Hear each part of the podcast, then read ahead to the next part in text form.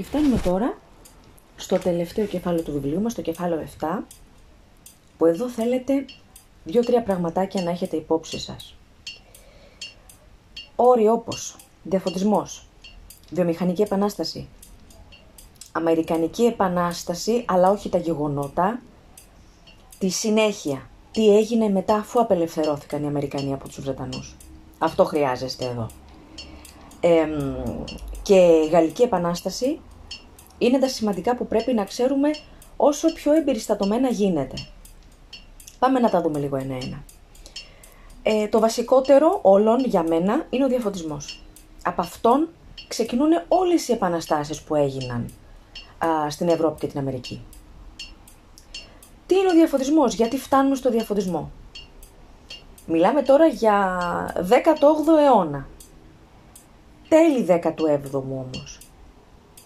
Τι γίνεται στην Ευρώπη εκείνη την περίοδο; Ε, υπάρχουν κάποια κράτη της Ευρώπης τα οποία παρουσιάζουν μια ιδιαίτερη ανάπτυξη και στην οικονομία και στο πνεύμα ε, και υπάρχουν και κάποια άλλα κράτη της κεντρικής και της βόρειας Ευρώπης τα οποία δεν παρουσιάζουν τόση εξέλιξη και τόση ανάπτυξη. Για παράδειγμα, έχεις μία Αγγλία η οποία έχει συνταγματική μοναρχία, όχι απόλυτη μοναρχία. Έχεις μία Αγγλία που έχει κοινοβουλευτισμό και εκεί ακριβώς τίθενται οι βάσεις για να, να διαμορφωθεί ο διαφωτισμός και αργότερα η βιομηχανική επανάσταση. Υπάρχει ελευθερία του ατόμου. Όλοι οι κυνηγημένοι της Ευρώπης ζητούσαν καταφύγιο και έβρισκαν καταφύγιο στην Αγγλία. Ήταν τελείως άλλο πολίτευμα και τελείως άλλη νοοτροπία. Έχεις όμως και μια κεντρική Ευρώπη τύπου Γαλλία, όπου δεσπόζει η απόλυτη μοναρχία. Και εκεί, με τον απόλυτο μονάρχη και τους αριστοκράτες γύρω του και τον κλήρο, που είχαμε πει ένα 5% του πληθυσμού περνάει καλά και ένα 95% του πληθυσμού που δεινοπαθεί, έχεις τα χαμηλότερα κοινωνικά στρώματα που κάποια στιγμή θα φτάσουν να επαναστατήσουν και έχεις και μία αστική τάξη, μεσαία τάξη βιοτεχνών, εμπόρων που έχουμε πει ότι βγάζουν πάρα πολλά λεφτά, οι οποίοι θέλουν και αυτοί μερίδιο στην ομή της εξουσίας. Και βαθμιαία θα συνεισφέρουν και αυτοί με τον τρόπο τους στην επανάσταση στη Γαλλία. Άρα, για να εδραιωθεί ο διαφωτισμός σημαίνει ότι κάπου έχουμε ένα λίκνο πολιτισμού, ανάπτυξης, εξέλιξης, αποδοχής, ελευθερίας, ισότητας κλπ. Και αυτό είναι στην Αγγλία ως επιτοπλίστων. Κάποιες άλλες χώρες δεν έχουν τις ίδιες ελευθερίες και το ίδιο πολίτευμα όπως έχει η Αγγλία. Βλέπε Γαλλία. Τώρα, τι γίνεται; Τέλη του 17ου αιώνα έχουμε στην Ευρώπη το κίνημα του διαφωτισμού. Ή αλλιώς, όπως το λέμε, ο αιώνας, των φώτων. Είναι ένα ιδεολογικό κίνημα γενικότερου χαρακτήρα που ζητάει τι; Αλλαγή σε πολιτικό, κοινωνικό, οικονομικό επίπεδο, και αυτό ήταν και οι επαναστάσεις που ακολούθησαν. Όλες αυτές οι επαναστάσεις, αμερικάνικη, γαλλική, η ελληνική, η δική μας, ζητούσαν αλλαγές σε όλα αυτά τα επίπεδα. Ε, επίσης ο διαφωτισμός πρέσβευε την ανάπτυξη της κριτικής σκέψης και της επιστήμης. Πλέον δεν δέχομαι ό,τι μου λένε. Το πίστευε και μία έρευνα της Καθολικής Εκκλησίας δεν υφίσταται πια. Σκέφτεσαι μόνος σου, παίρνεις όλα τα δεδομένα, ακούς τι σου λένε κρίνεις με το μυαλό σου, αυτό είναι η κριτική σκέψη. Αποφασίζεις τι είναι το σημαντικό, τι είναι το ουσιαστικό και τι όχι και πορεύεσαι, δράς εσύ σαν αυτόνομο πρόσωπο. Άρα, ανάπτυξη κριτικής σκέψης και επιστήμης και τρίτον, στη βασική πίστη του διαφωτισμού ότι ο άνθρωπος είναι ένα όν που προοδεύει. Ποιος είναι αυτός τώρα, ποια είναι τα άτομα που προάγουν το, τις ιδέες του διαφωτισμού; Οι φιλόσοφοι. Αυτοί βασίζονται στις επιστήμε, στην, στην επιτυχία της επιστήμης, του πειραματισμού, βασίζονται στον ορθό λόγο και προτείνουν λύσεις έτσι ώστε να μπορέσει ο άνθρωπος να βελτιώσει τη ζωή του και να αλλάξει ριζικά αν γίνεται η κοινωνία. Βασικός εκφραστής του διαφωτισμού είναι ο Βολτέρος, ο οποίος πολέμησε το θρησκευτικό φανατισμό και μίλησε για την ανεξιθρησκεία για πρώτη φορά μίλησε για πνευματική ανεκτικότητα και έφτασε να συγκρουστεί και με την κρατική εξουσία υπερασπιζόμενος στα πιστεύω του. Έχουμε μεγάλα πρόσωπα, με σπουδαία πρόσωπα στο κομμάτι της πολιτικής φιλοσοφίας, στις πολιτικές ιδέες, που είναι ο Τζον Λοκ και διατύπωσε μεταξύ άλλων και την αρχή του κοινωνικού συμβολαίου. Έχουμε τον Γάλλο Μοντεσκιέ, που αυτός στο Πνεύμα των Νόμων μιλάει για τη διάκριση των εξουσιών. Τρεις είναι εξουσίες, νομοθετική, εκτελεστική και δικαστική, που τα έχουμε ακόμα και σήμερα. Όσα υπόθηκαν τότε επηρεάζουν την πολιτική σκέψη και την κοινωνία της Ευρώπης σήμερα, να ξέρετε. Έχουμε τον Γάλλο Ρουσό που ασχολήθηκε με την ελευθερία του, του ατόμου, με την ισότητα μεταξύ των ανθρώπων, το πώς πρέπει να, να αναμορφωθεί η κοινωνία και η παιδεία. Και μάλιστα στο κοινωνικό συμβόλαιο μιλάει ειδικά για την ελευθερία του ατόμου και πιστεύει ότι κυρίαρχο στοιχείο της κοινωνίας είναι η γενική βούληση. Υπερασπίζεται την ισότητα των ανθρώπων ε, και για να μπορέσει να υπάρξει η ισότητα μεταξύ των ανθρώπων θα πρέπει να αναμορφωθεί η κοινωνία και να επιστρέψει ο άνθρωπος σε μια πιο φυσική κοινωνία. Δηλαδή που δεν μαστίζεται από την αγωνία του να μαζέψει ιδιοκτησία και πλούτο και εξουσία. Ε, ζήτησε να αναμορφωθεί η παιδεία. Γιατί για να μπορέσεις να βελτιώσεις, να αλλάξεις την κοινωνία θα πρέπει πρώτα να αλλάξεις την παιδεία, τον τρόπο που εκπαιδεύονται οι άνθρωποι και επίσης είχαμε πρόσωπο όπως ο Τσεζάρε Μπεκαρία που μιλούσε πιο πολύ για την ποινική δικαιοσύνη, πώς να γίνει λίγο πιο ανθρώπινη η ποινική δικαιοσύνη. Ε, τέλος, οι διαφωτιστές στο, ε, στα έργα τους, πολλοί από αυτούς αναφέρθηκαν και στην κατάργηση της δουλείας, που όπως θα δούμε απασχόλησε πάρα πολύ την Ευρώπη και ειδικά την Αμερική. Ο πόλεμος μεταξύ Βορείων και Νοτίων ένας, μία από τις αιτίες ήταν και αυτό. Οι νότιοι είχαν δούλους στις φοιτίες μαύρους, οι βόρειοι δεν είχαν. Ε, τώρα, οι ιδέες του διαφωτισμού διαδόθηκαν σε όλη την Ευρώπη, αυτό δεν χρειάζεται να το πούμε, το ξέρετε. Με ποιο τρόπο; Με τα έντυπα μέσα της εποχής. Σήμερα θα λέγαμε με το ίντερνετ, με το facebook, με το messenger, με, την, με, το, με τις online εφημερίδες μεταδίδονται τα πάντα. Τότε ήταν οι εφημερίδες, τα βιβλία, η Γαλλική Εγκυκλοπαίδεια, οι συγκεντρώσεις στα παρισινά σαλόν, στα σαλόνια του Παρισιού, οι επιστημονικές ακαδημίες, οι λέσχες, κρυφές ενώσεις που μαζεύονταν κρυφά άτομα και συζητούσαν για την επιστήμη και για την αλλαγή της κοινωνίας. Και βοήθησε πάρα πολύ επίσης στη διάδοση των ιδεών του διαφωτισμού και ο τρόπος ορισμένων φωτισμένων αυτοκρατόρων ή βασιλέων, όπως ήταν η Μεγάλη Κατερίνη της Ρωσίας, όπως ήταν ο Φρεδερίκο ο δεύτερος της Προσίας, οι οποίοι καλούσαν στις αυλές τους σπουδαίους επιστήμονες, λογοτέχνες, πνευματικά πρόσωπα και μιλούσαν αυτοί οι άνθρωποι και βοηθούσαν στη μεταλαμπάδευση των ιδεών του διαφωτισμού. Τέλος, ε, παρατηρήθηκε και μια αλλαγή στο, στη σημασία που δινόταν μέχρι τότε σε κάποιες λέξεις. Με λέξεις όπως η εξουσία, το κράτος, η κοινωνία, το καλό, το κακό. Άλλαξε λίγο το νόημά τους. Επηρεάστηκε δηλαδή η, η νοηματοδότησή τους των όρων αυτών ε, από την ε, αλλαγή στις ιδέες εκείνης της εποχής. Ε, τώρα, Πώς επέδρασαν οι ιδέες του διαφωτισμού; Είχαμε πει, όλες οι μεγάλες επαναστάσεις, ελληνική, γαλλική, αμερικάνικη, επηρεάστηκαν από τον διαφωτισμό. Δηλαδή, οι ιδέες του Λοκ οδήγησαν, βοήθησαν, επηρέασαν στη διακήρυξη της ανεξαρτησίας, στην Αμερικανική διακήρυξη της ανεξαρτησίας το 1776. Οι ιδέες του Μοντεσκέ επηρέασαν τα άρθρα του Αμερικανικού Συντάγματος του 1787 και οι ιδέες του Ρουσό προφανώς και επέδρασαν στα κείμενα της Γαλλικής Επανάστασης. Στον ελλαδικό χώρο και τη Βαλκανική αναπτύχθηκε ένα αντίστοιχο κίνημα διαφωτισμού, αυτό που λέμε νεοελληνικός διαφωτισμός. Δηλαδή στην ουσία ο ευρωπαϊκός διαφωτισμός, οι ιδέες του διαδόθηκαν στον υπόδουλο ελληνισμό.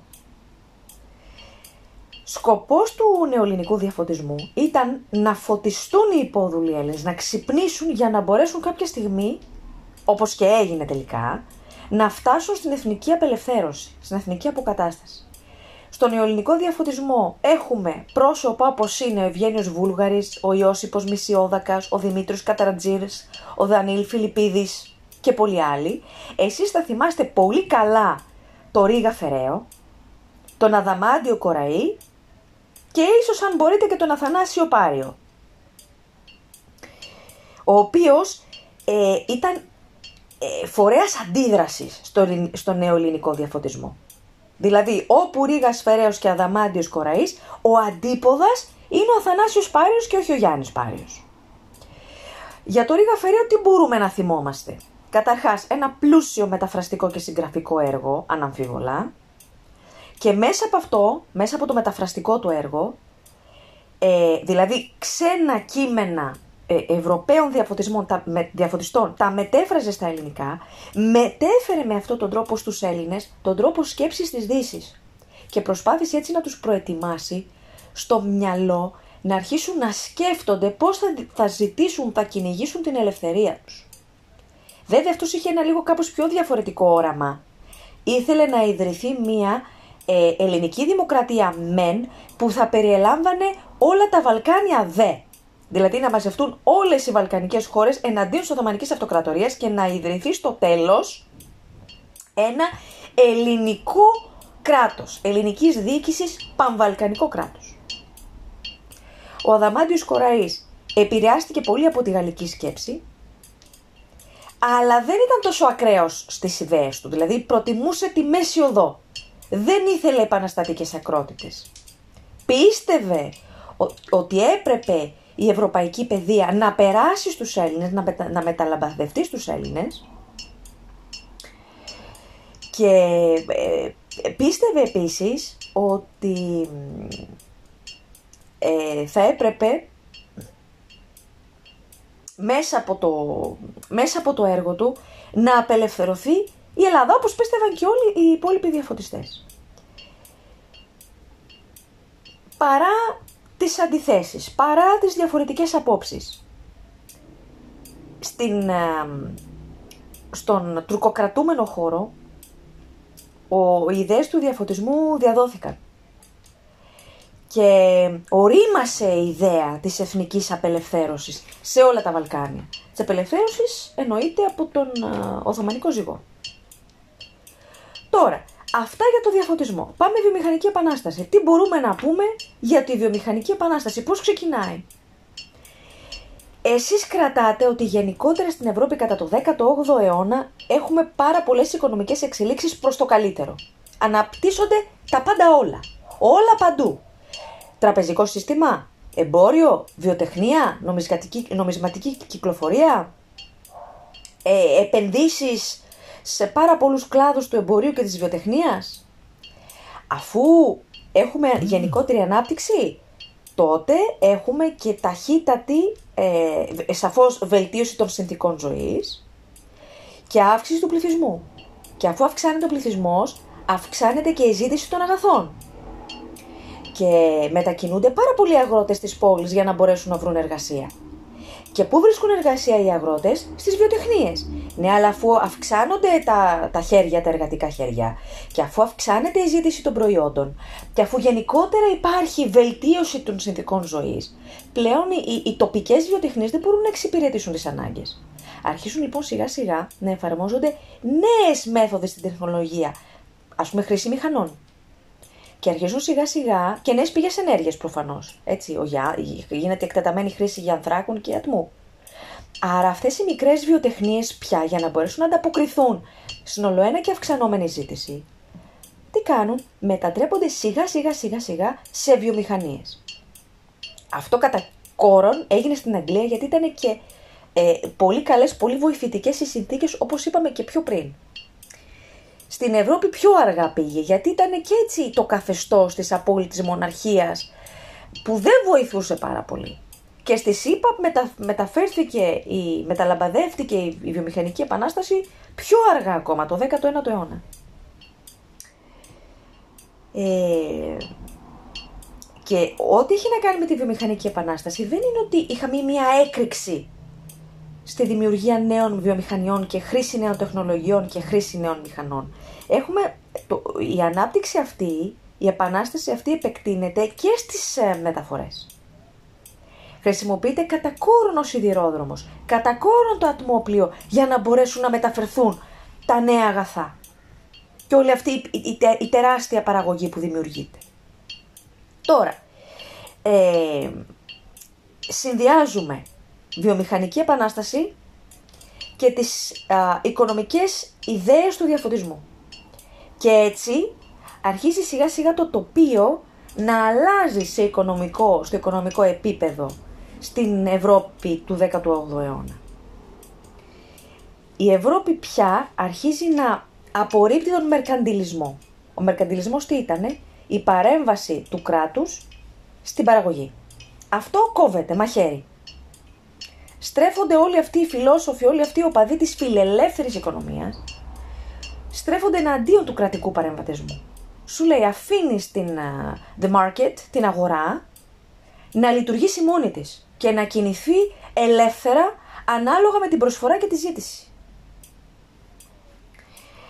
Κρατάμε ότι οι φυσιοκράτες, οι, υπέρμαχοι, όπως είναι ο, Κενέο, ο Τυργό, ο Γκουρνέ, αυτοί κρατάνε το γεγονός ότι η γεωργία είναι η βασική πηγή πλούτου μιας χώρας και πιστεύουν ότι και οι νόμοι της φύσης θα πρέπει να εφαρμόζονται και στην οικονομία.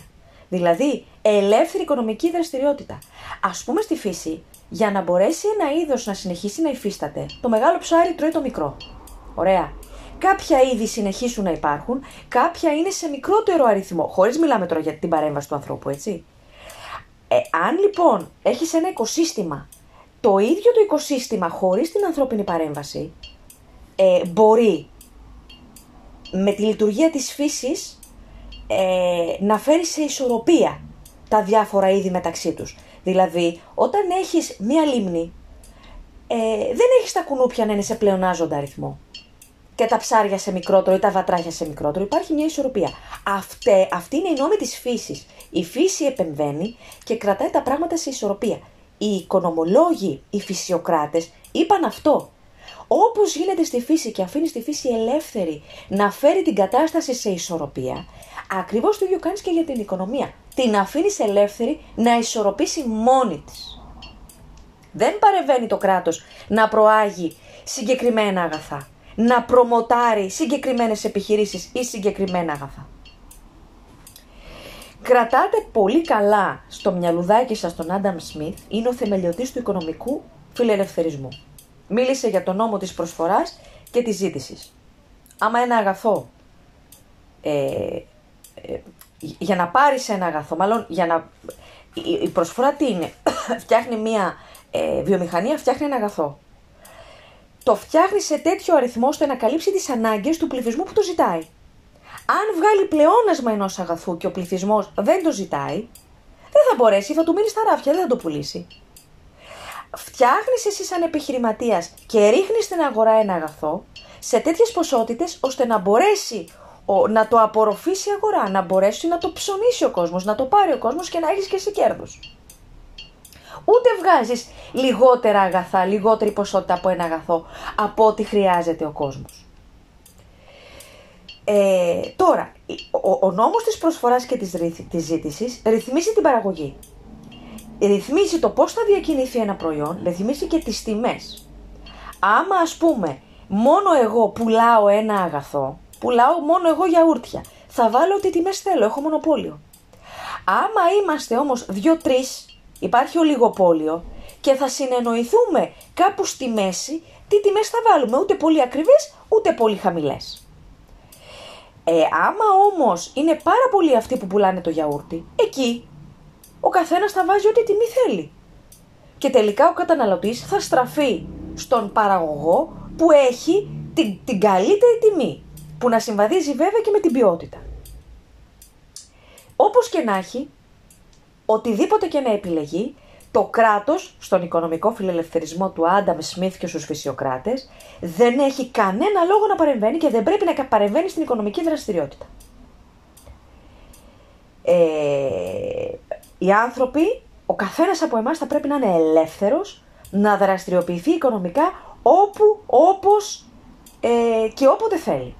Το laisser faire, laisser passer είναι η βάση του κεφαλαιοκρατικού συστήματος ή αλλιώς του καπιταλιστικού συστήματος. Ο κάθε άνθρωπος είναι ελεύθερος να διακινήσει αγαθά, να δημιουργήσει αγαθά, να πουλήσει αγαθά όπως, όπου, όποτε θέλει αυτός. Ποιες είναι οι συνέπειες της βιομηχανικής επανάστασης και του οικονομικού φιλελευθερισμού; Προφανώς και αυξάνεται η παραγωγή. Προφανώς και αναπτύσσονται οι συγκοινωνίες σε κάθε επίπεδο. Προφανώς και έχουμε ολοένα και περισσότερες νέες οικονομικές δραστηριότητες. Τα άτομα δραστηριοποιούνται οικονομικά πολύ περισσότερο από ό,τι πριν και άρα έχω οικονομική ανάπτυξη. Αλλά συγχρόνως οξύνονται και οι ανταγωνισμοί μεταξύ των μεγάλων δυνάμεων τύπου Αγγλία-Γαλλία, αυτή πάντα για πάντα θα είναι σε σύγκρουση. Γιατί, γιατί αυτή η τεράστια, αυτή η κολοσσή, αυτές οι μεγάλες δυνάμεις πρέπει να βρούνε νέες αγορές για να πουλήσουν τα αγαθά τους και πρέπει να βρούνε και πρώτες ύλες που θα τις χρησιμοποιήσουν για να φτιάξουν αγαθά. Και από εκεί σιγά σιγά αυτές οι τεράστιες δυνάμεις, Αγγλία και Γαλλία και όχι μόνο, και Γερμανία και Ολλανδία και Ρωσία και Ισπανία και Πορτογαλία ε, επεκτείνονται σε όλο τον κόσμο και αρπάζουν χώρες της Αφρικής, της Ασίας, της Αμερικής και φτιάχνουν απικίες. Και τι κάνουν εκεί στις απικίες, πηγαίνουν και τις απομιζούν. Πάνε οι Βρετανοί, π.χ. λέμε, στην Ινδία, την, την κατακτούν ολόκληρη, την απομιζούν. Ό,τι πλουτοπαραγωγική παραγωγή, ό,τι πλούτο έχει αυτή η χώρα, μα διαμάντια είναι, μα σιτηρά είναι, μα χρυσό είναι, οτιδήποτε το απομίζουν οι απεικιοκράτες. Φυσικά βέβαια αυτό γύρισε εναντίον τους γιατί κάποια στιγμή άρχισαν οι επαναστάσεις. Αρχές του 20ου αιώνα που η Αγγλία κατήχε τα τρία τέταρτα της υδρογείου, ε, άρχιζαν να γίνονται επαναστάσεις σε διάφορες χώρες σταδιακά και δεν μπορούσε να τις αντιμετωπίσει η Αγγλία και εγκατέλειπε σιγά σιγά τις απικίες της.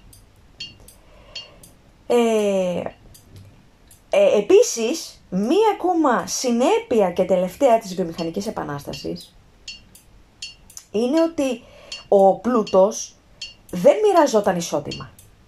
είχαμε μονόπλευρο καταμερισμό του πλούτου και αυτό δημιουργούσε κοινωνικές ανισότητες και ιδεολογικές αναζητήσεις, εντάσεις, συγκρούσεις και επαναστάσεις.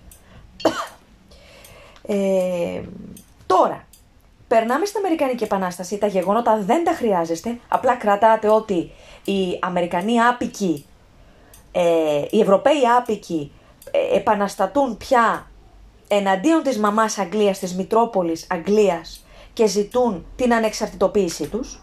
Κρατάτε αυτό και όντως το καταφέρνουν. Ηγέτης της Αμερικανικής Επανάστασης είναι ο George Washington, όπως γίνεται και ο πρώτος πρόεδρος μετά.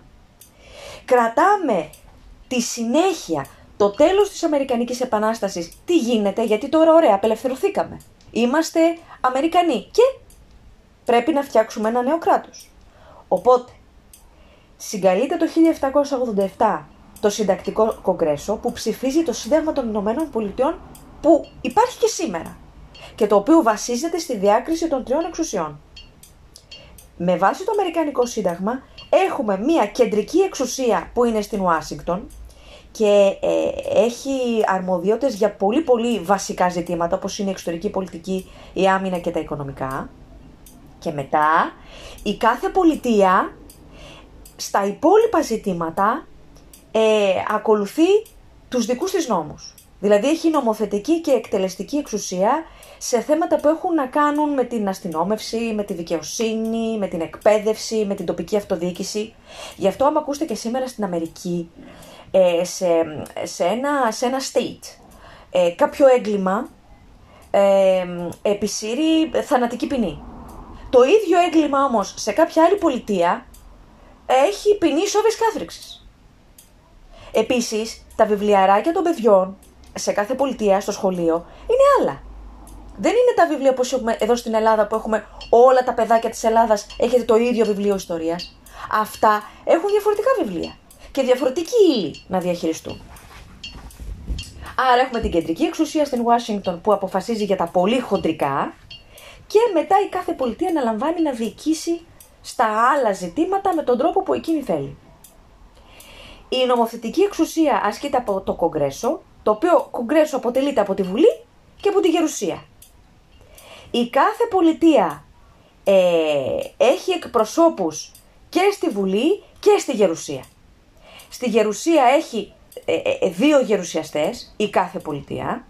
Στη Βουλή, ανάλογα με τον πληθυσμό, θα βγάλει και αντίστοιχους βουλευτές. Δηλαδή δεν μπορεί μια πολιτεία με πληθυσμό, ξέρω εγώ, 50.000 πολίτες, λέμε τώρα, να εκλέγει στη Βουλή πέντε βουλευτές. Θα εκλέγει έναν βουλευτή. Ενώ η πολιτεία που έχει ένα εκατομμύριο πολίτες θα εκλέγει 5, 6, 7 βουλευτές. Πάει αναλογικά με τον πληθυσμό. Στη Γερουσία όμως είναι μόνο δύο, ανεξαρτήτως πληθυσμού. Την εκτελεστική εξουσία την ασκεί ο πρόεδρος και εκλέγεται ανά τετραετία όχι από το λαό, από εκλέκτορες. Και σαφέστατα η δικαστική εξουσία είναι ανεξάρτητη και από την νομοθετική και από την εκτελεστική. Έτσι πρέπει και έτσι υποτίθεται ότι είναι. Το κορυφαίο όργανο της δικαστικής εξουσίας στην Αμερική είναι το ανώτατο δικαστήριο. Ε, τώρα, γίνεται η Αμερικάνικη Επανάσταση. Έχουμε το καινούριο Αμερικανικό κράτος. Ποιες είναι οι συνέπειες; Σαφώς δημιουργήθηκε ένα καινούριο έθνος.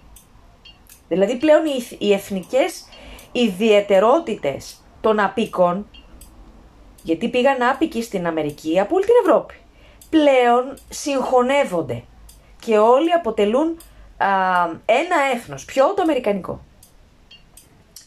Ε, το Αμερικανικό Σύνταγμα και η διακήρυξη της ανεξαρτησίας βασίζονται, έχουμε πει, στις ιδέες του διαφωτισμού και μέσω αυτών καθιερώνονται ε, δύο θεσμοί. Ο θεσμός της Ομοσπονδίας και ο θεσμός της αβασίλευτης δημοκρατίας. Επίσης, η Αμερικανική Επανάσταση αποτέλεσε παράδειγμα για τις υπόλοιπες επαναστάσεις και στη Λατινική Αμερική και για τις επαναστάσεις της Ευρώπης. Όλοι αυτοί οι καταπιεσμένοι λαοί της Αμερικής και της Ευρώπης έβλεπαν ξυπόλυτους κακοποιημένους ανθρώπους σαν κι αυτούς να πετυχαίνουν το στόχο τους και να απελευθερώνονται και είδαν ότι να, κοίτα, γίνεται. Αυτοί ελευθερώθηκαν, άρα μπορούμε κι εμείς. Και τέλος, κρατάτε ότι αυτό το καινούριο κράτος έγινε μια πολύ πολύ μεγάλη δύναμη που είχε μια ταχύτατη εξέλιξη και αμέσως φρόντισε να ξεκόψει τις βλέψεις των Ευρωπαίων. Υπέγραψε τη συνθήκη της, Γα... της Γάντης και το δόγμα Μονρόε και έτσι οι Ευρωπαίοι δεν θα μπορούσαν με κανέναν τρόπο να επιστρέψουν σαν άπικοι στην Αμερική. Ήταν πλέον ένα αυτόνομο ελεύθερο κράτος. Και τέλος, πάμε στη Γαλλική Επανάσταση.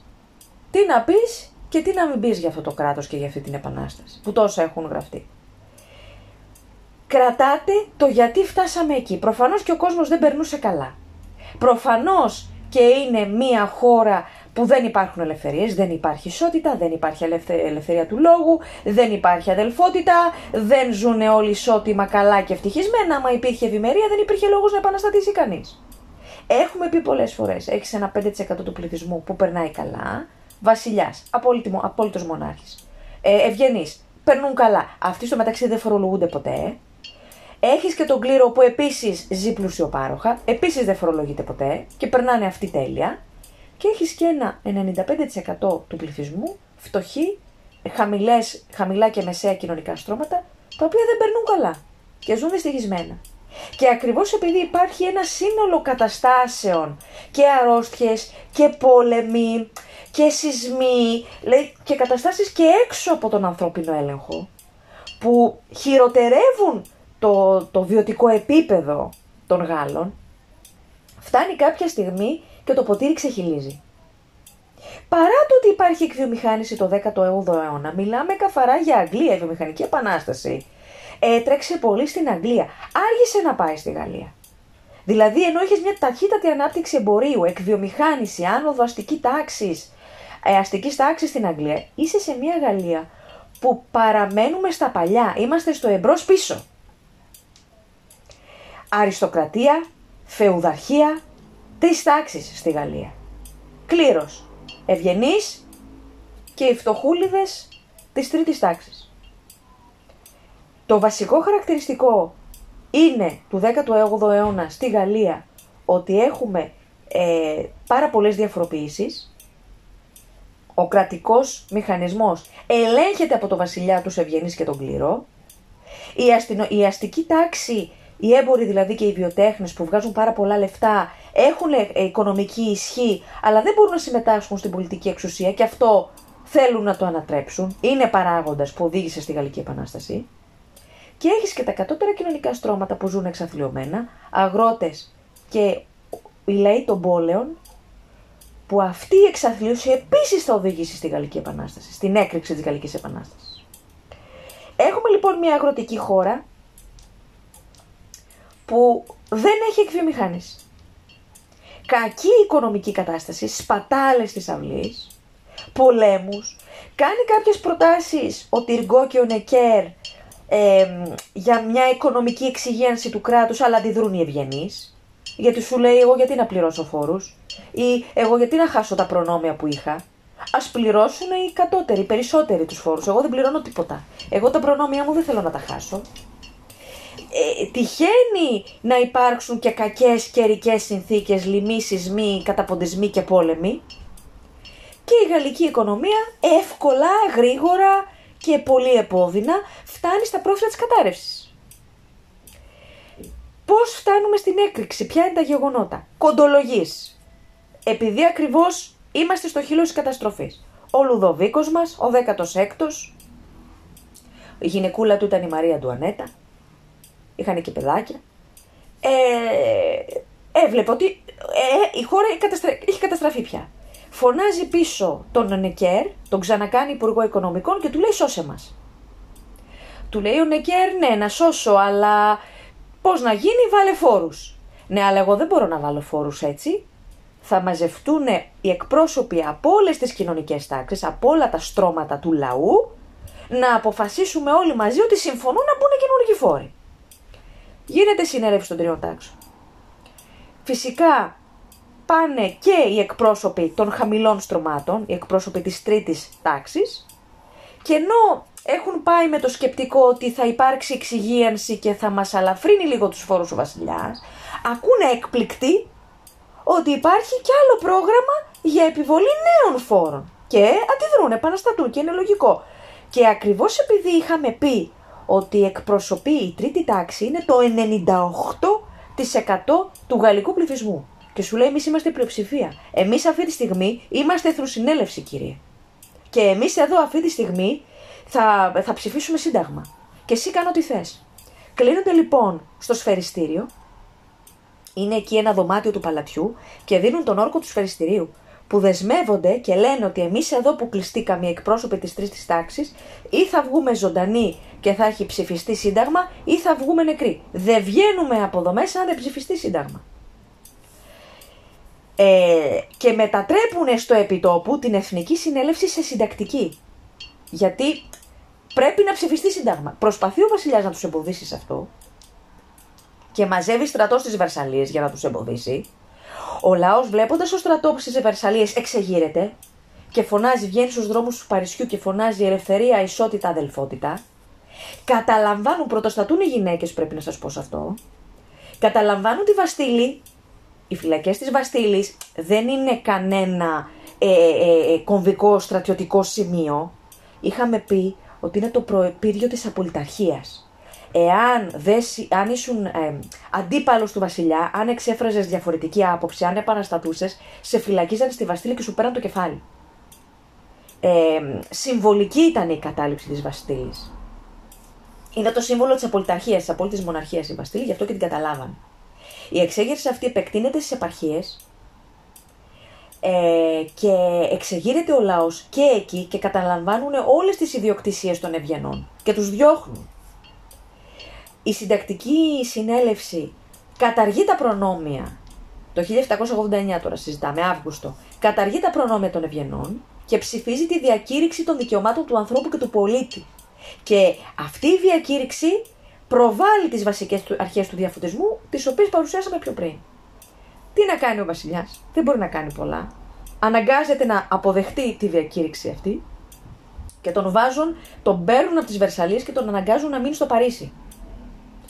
Η συνταγματική τώρα συνέλευση που είχε διαμορφωθεί για να ψηφιστεί σύνταγμα, ψηφίζει το σύνταγμα του 1799. Απλά τι γίνεται, όπως και στη Βουλή που έχουμε, τρία, έχουμε κόμματα πτέρυγες, το κέντρο, την, ε, τη δεξιά και την αριστερά, κάπως έτσι είχαν διαμορφωθεί και οι πτέρυγες στη συνταγματική συνέλευση και θα μου πείτε γιατί, τι σημασία έχει αυτό για μας; Γιατί εκφράζονταν και διαφορετικές απόψεις. Ε, υπήρχε δηλαδή η πτέρυγα που ζήταγε πολύ ριζοσπαστικές λύσεις. Υπήρχε και η πτέρυγα που ζήταγε πιο ήπια πράγματα. Ε, καθιερώνεται με το Σύνταγμα του 1791 η συνταγματική μοναρχία που στηρίζεται στη διάκριση των εξουσιών, δηλαδή ο βασιλιάς δεν είναι ο απόλυτος μονάρχης, δεν έχουμε απόλυτη μοναρχία. Περιορίζεται από τους νόμους του συντάγματος, γι' αυτό και λέγεται συνταγματική μοναρχία. Γενικότερα περιορίζονται οι εξουσίες του βασιλιά, δεν είναι ο ελαίο θεού μονάρχης. Και παραχωρείται και το δικαίωμα ψήφου, αλλά μόνον σε αυτούς που έχουν εξουσία, ε, ε, συγγνώμη, περιουσία και σε αυτούς που πληρώνουν φόρους. Όχι σε όλους ανεξαιρέτως. Ε, τώρα, παρά το ότι έχουμε σύνταγμα που κάτι είναι και αυτό από το Λότελα, πριν δεν υπήρχε σύνταγμα, κυβερνούσε μόνος του βασιλιάς κατά πώς ήθελε, παρόλα αυτά η κοινωνία δεν έγινε τόσο δίκαιη όσο θα μπορούσε. Και οι Γάλλοι δεν είδαν τη ζωή τους να βελτιώνεται όσο θα περιμένανε ή όσο θα μπορούσαν. Και τελικά αυτό το σύνταγμα είχε και σύντομο βίο. Γίνεται νέα συνέλευση το 1791, το Σεπτέμβριο, ε, και θα έπρεπε σε αυτή τη συνέλευση θα έπρεπε να, να νομοθετήσουν. Και υπήρχαν προβλήματα γιατί, γιατί έχει τους ευγενείς που προσπαθούν να κάνουν αντεπανάσταση, έχει το βασιλιά που έχει προδώσει τη χώρα του και έχει μιλήσει με τους βασιλείς της Αυστρίας και της Προσίας και τους έχει, έχει συνεννοηθεί μαζί τους να εισβάλλουν στη Γαλλία για να τον αποκαταστήσουν στο θρόνο του, από την άλλη, έχεις τα λαϊκά στρώματα τα οποία έχουν όπλα στα χέρια τους και ζητάνε εδώ και τώρα ριζοσπαστικές λύσεις στα οικονομικά τους προβλήματα, γιατί δεν μπορούν άλλο στην εξαθλίωση. Ε, έχουμε έκρηξη του πολέμου μεταξύ Γαλλίας και των επιτιθέμενων Αυστριακών και Πρόσων, οπότε παίρνονται και πάρα πολύ δραστικά μέτρα από την νομοθετική συνέλευση. Δηλαδή, διώχνουν τον βασιλιά, τον καταργούν. Είναι έκπτωτος ο μονάρχης. Η εκτελεστική εξουσία δίνεται στο δαντόν, ε, θεσπίζεται ψηφοφορία για όλο τον κόσμο στις εκλογές, όλοι πια μπορούν να ψηφίσουν και η πατρίδα κηρύσσεται σε κατάσταση εκτάκτου ανάγκης. Παρόλα αυτά, ε, απέναντι στον πάρα πολύ εκπαιδευμένο Αυστρια... Αυστριακο-προσικό στρατό, ο γαλλικός στρατός δεν υπάρχει. Ε, συγκροτείται ένα σώμα εθελοντών Γάλλων μουρλών που παλεύουν για την πατρίδα τους και οι οποίοι τελικά στο Βαλμί καταφέρουν και νικούν τους Αυστριακούς και τους Πρόσους. Ε, σώζεται έτσι η Επανάσταση. Δεν μπορούν να μπουν οι ξένοι και να αποκαταστήσουν τον βασιλιά στη θέση του. Ε, και έχουμε μια συνέλευση πια του λαού που καταργεί τη βασιλεία εντελώς. Και εγκαθιδρύει δημοκρατία, παιδιά. Φυλακίζεται ο βασιλιάς και φυσικά με αυτό που έκανε, με αυτή την υπέρτατη προφωσία, αποκεφαλίζεται και αυτός και η γυναίκα του και φυσικά τα παιδιά τους. Βέβαια, ε, δεν έχουν τελειώσει οι επιθέσεις, εξωτερικές επιθέσεις απέναντι στη Γαλλία. Γιατί και άλλες χώρες όπως η Αγγλία και αυτές βρίσκουν ευκαιρία. Σου λέει η Γαλλία είναι σε ένα βρασμό. Αν επιτεθώ, κάτι μπορώ να αρπάξω. Φυσικά και υπάρχουν και φιλοβασιλικοί εντός και εκτός Γαλλίας που και αυτοί επίσης προσπαθούν να κερδίσουν ό,τι μπορούν. Και τι γίνεται; Επειδή ακόμα υπάρχει μια, ένα καθεστώς αναρχίας και ανισορροπίας, αναλαμβάνει η εξουσία δίνεται στον Ροβεσπιέρο, ο οποίος εγκαθιδρύει μια επαναστατική κυβέρνηση με στόχο τη σωτηρία της επανάστασης, βλέπει παντού εχθρούς, σκότωσε πάρα πολύ κόσμο. Είναι από τα μελανότερα χρώματα της ιστορίας της Γαλλίας η, περίοδο, η περίοδος διακυβέρνησης του Ροβεσπιέρου. Είναι η περίοδος της τρομοκρατίας. Σε σκότωναν για πλάκα. Ε, ένας από αυτούς που σκότωσε ήταν και ο Δαντών φυσικά. ε, συγκροτούνταν καθημερινά ε, αυτοσχέδια στρατοδικεία, ο οποιοδήποτε μπορούσε να κατηγορηθεί για το οτιδήποτε και για εχθρός προφανώς της Επανάστασης, χωρίς αποδεικτικά στοιχεία, χωρίς καμία εξέταση της κατηγορίας, πέρναγε σύντομα από στρατοδικείο και μετά από λίγο ήσουν στην κοιλωτίνα. Ε, είναι η περίοδος της τρομοκρατίας αυτή, αυτής. Εξοντώθηκε πάρα πολλοί κόσμος, όχι μόνο ευγενείς, οι ευγενείς είχαν πεθάνει εδώ και καιρό.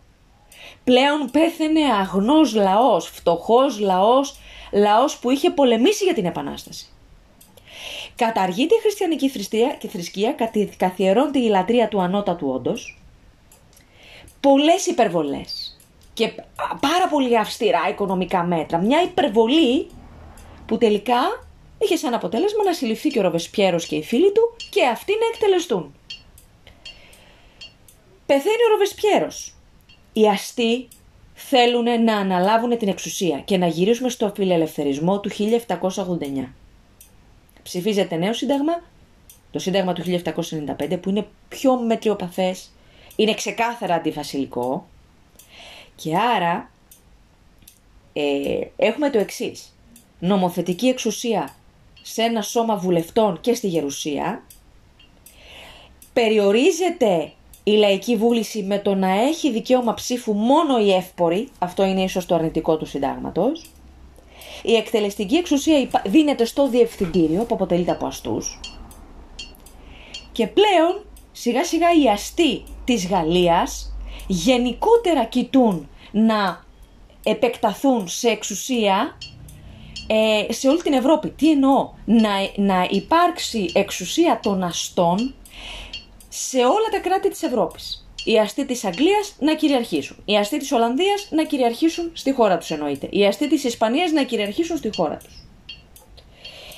Ε, εκφραστής της πολιτικής των αστών ήταν ο Ναπολέον Βοναπάρτης, ο οποίος ε, μάλιστα είχε γίνει και μια προσπάθεια φιλοβασιλικών να ρίξουν την επανάσταση και τους αντιμετώπισε αυτός με πολύ μεγάλη επιτυχία. Μπήκε επικεφαλής των γαλλικών στρατευμάτων και ε, νίκησε τον ε, αντιγαλλικό συνασπισμό και ανάγκασε όλες τις χώρες που συμμετείχαν στον, στον αντιγαλλικό συνασπισμό να υπογράψουν τη συνθήκη του Καμποφόρμιο. Πράγμα που σήμαινε ότι όπου βρισκόντουσαν γαλλικά στρατεύματα εκείνη τη στιγμή ε, ανήκαν τα, τα εδάφια αυτά στη Γαλλία, χωρίς δεύτερο. Και με βάση αυτή τη συνθήκη τα επτάνησα ε, φεύγουν από, του, από τους Βενετούς και πάνε στη Γαλλία εκστρατεύει στην Αίγυπτο. Γιατί θέλει να αποκόψει την Αγγλία από τις απικίες της. Ε, μνικά σε πολλές μάχες, όμως ο Άγγλος ναύαρχος Νέλσον καταστρέφει το γαλλικό στόλο. Στρέφεται ο Ναπολέον προς την Παλαιστίνη, όμως αναγκάζεται να επιστρέψει στη Γαλλία γιατί γίνονται διάφορες ταραχές εκεί. Ανατρέπει με πραξικόπημα το διευθυντήριο και γίνεται ο ίδιος αυτοκράτορας. Και κηρύσσει το τέλος της Επανάστασης. Η εποχή λοιπόν του Ναπολέοντα 1799 με 1815 τι σημαίνει για την Ευρώπη; Το μεγαλύτερο μέρος της Ευρώπης, ένα μεγάλο μέρος της Ευρώπης ανήκει πια στη Γαλλία, το έχει καταλάβει ο Ναπολέον. Όμως εκστρατεύει στη Ρωσία, αποτυγχάνει και χάνει και στη Λιψία και στο Βατερλό και οδηγείται στην πτώση του. Εξορίζεται στην Αγία Ελένη, στο νησί της Αγίας Ελένης, όπου και πεθαίνει. Τώρα, μετά από τον Ναπολέοντα τι. Έχει στις ευρωπαϊκές δυνάμεις που επαναφέρουν το παλαιό καθεστώς. Το παλαιό πριν. Πριν τη Γαλλική Επανάσταση. Πριν την Αμερικάνικη Επανάσταση. Που είναι η απόλυτη μοναρχία. Αποκαθιστούν οι Ευρωπαίοι τα απολυταρχικά καθεστώτα στις χώρες τους. Ε, η Ευρώπη διαιρείται σε τρεις ζώνες επιρροής. Την Αυστριακή, τη Ρωσική και την Προσική. Ενώ η Αγγλία αναγνωρίζεται ως μια παγκόσμια δύναμη. Και αυτό το καινούριο status quo διατυπώνεται εγγράφος με συγκεκριμένο πλαίσιο στο συνέδριο της Βιέννης που είναι το 1815. Τώρα, ο χαρακτήρας και το έργο της Γαλλικής Επανάστασης. Όπως και να έχει παρά το ότι επέστρεψε η πολιταρχία στην Ευρώπη, δεν σημαίνει ότι όλοι αυτοί οι αγώνες για την απελευθέρωση του ατόμου πήγανε στράφη. Τα ψήγματα, τα σπαράγματα της Γαλλικής Επανάστασης το σποράκι της Επανάστασης και οι νέες ιδέες είχαν μπει για τα καλά στις ψυχές των Ευρωπαίων. Άρα, Τι έχουμε στον πολιτικό τομέα; Λαϊκή κυριαρχία. Και άρα σιγά σιγά χτίζεται το υπόβαθρο για τα μετέπειτα πολιτικά κόμματα. Κατοχυρώνονται οι ελευθερίες και τα δικαιώματα των πολιτών. Πώς, με τα συντάγματα. Ε, επίσης, ε, εκφραστής της κοινής γνώμης είναι ο τύπος και πρωταγωνιστή στις εξελίξεις. Έχει πρωταγωνιστικό ρόλο στα τετεκτενόμενα. Προβάλλεται η έννοια του έθνους ως πηγή όλων των εξουσιών. Το έθνος είναι αυτό που ενοποιεί τους πολίτες μεταξύ τους. Δημιουργείται εθνικός στρατός. Και έτσι διασπείρεται στην Ευρώπη η έννοια της εθνικής ανεξαρτησίας και η έννοια της πολιτικής ε, ελευθερίας. Αλλάζει βαθιά το κοινωνικό, οικονομικό, πολιτικό γίγνεσθε. Δηλαδή, καταργείται η φεουδαρχία. Δημεύονται οι περιουσίες των ευγενών. Λαμβάνονται μέτρα υπέρ των φτωχών. Επίσης, καθιερώνεται η δωρεάν και υποχρεωτική παιδεία. Ιδρύονται πανεπιστήμια. Ενισχύεται η επιστημονική έρευνα με την ίδρυση ε, ερευνητικών Ινστιτούτων. Αναγνωρίζεται η αξία της πολιτιστικής κληρονομιάς και έτσι όλα τα αντικείμενα πολιτισμού της αρχαίας Ελλάδας και πιο μετά τοποθετούνται στα μουσεία για να προστατευτούν και να αναδειχθούν. Επίσης, υλοποιείται το, ένημα, το, το αίτημα για ανεξιθρησκεία και διαχωρίζεται το κράτος από την εκκλησία. Και η εκκλησία πια δεν έχει το ρόλο που είχε σε πολιτικό και κοινωνικό επίπεδο ε, ασχολείται μόνο με τα θρησκευτικά ζητήματα. Ενώ τέλος, εκτός από την πολιτική ισότητα, επιδιώκεται, ειδικά στην Αμερικάνικη Επανάσταση, και η κοινωνική ισότητα. Και κάπου εδώ νομίζω ότι ολοκληρώνεται και η ύλη μας. Ελπίζω να σας βοήθησα. Ξέρω ότι τραβάει λίγο αυτή η ενότητα πολύ, αλλά επειδή έχει πάρα πολύ λεπτές έννοιες, Πολιτικής φιλοσοφίας, ηθικής φιλοσοφίας, κοινωνικής φιλοσοφίας κλπ. Είναι πάρα πολλά τα γεγονότα, γι' αυτό και το τράβηξα λίγο περισσότερο. Ε, ζητώ την κατανόησή σας, ελπίζω να βοήθησα.